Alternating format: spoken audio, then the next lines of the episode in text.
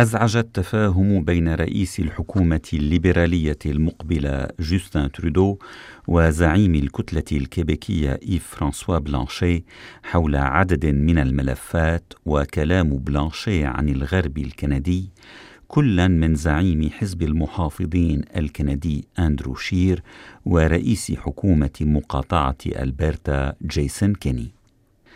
المشكلة الفعلية هي أن جوستن ترودو يقوم منذ عدة سنوات بزرع البذور لخطاب تقسيمي شبيه بخطاب السيد بلانشي قال شير زعيم المعارضة الرسمية في مجلس العموم الجديد في بيان أصدره اليوم.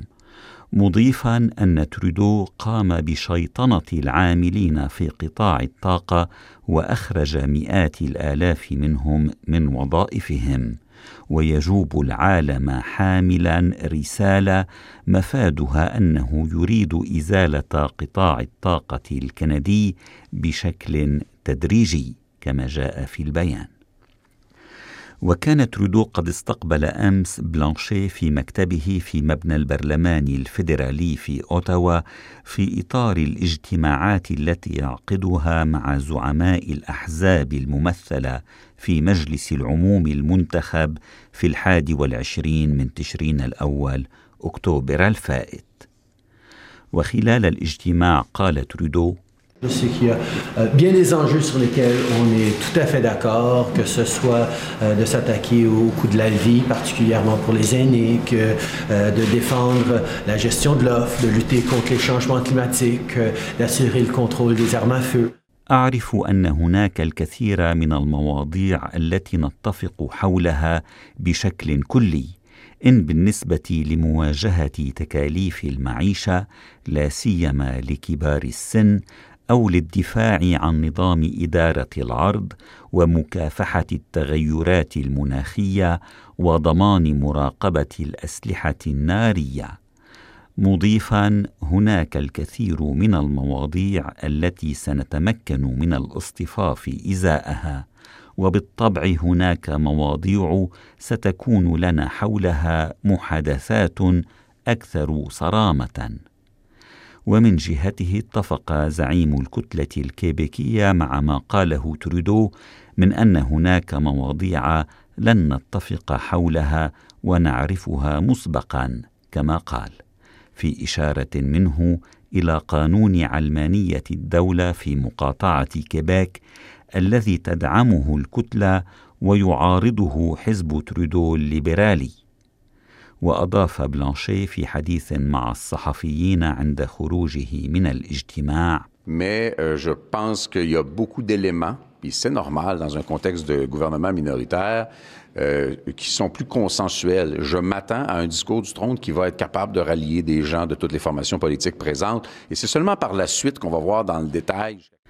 لكني اعتقد ان هناك الكثير من العناصر وهذا أمر طبيعي في إطار حكومة أقلية يمكن التوافق حولها أكثر وأتوقع خطاب عرش قادرا على أن يجمع حوله كافة الأحزاب السياسية الممثلة في مجلس العموم.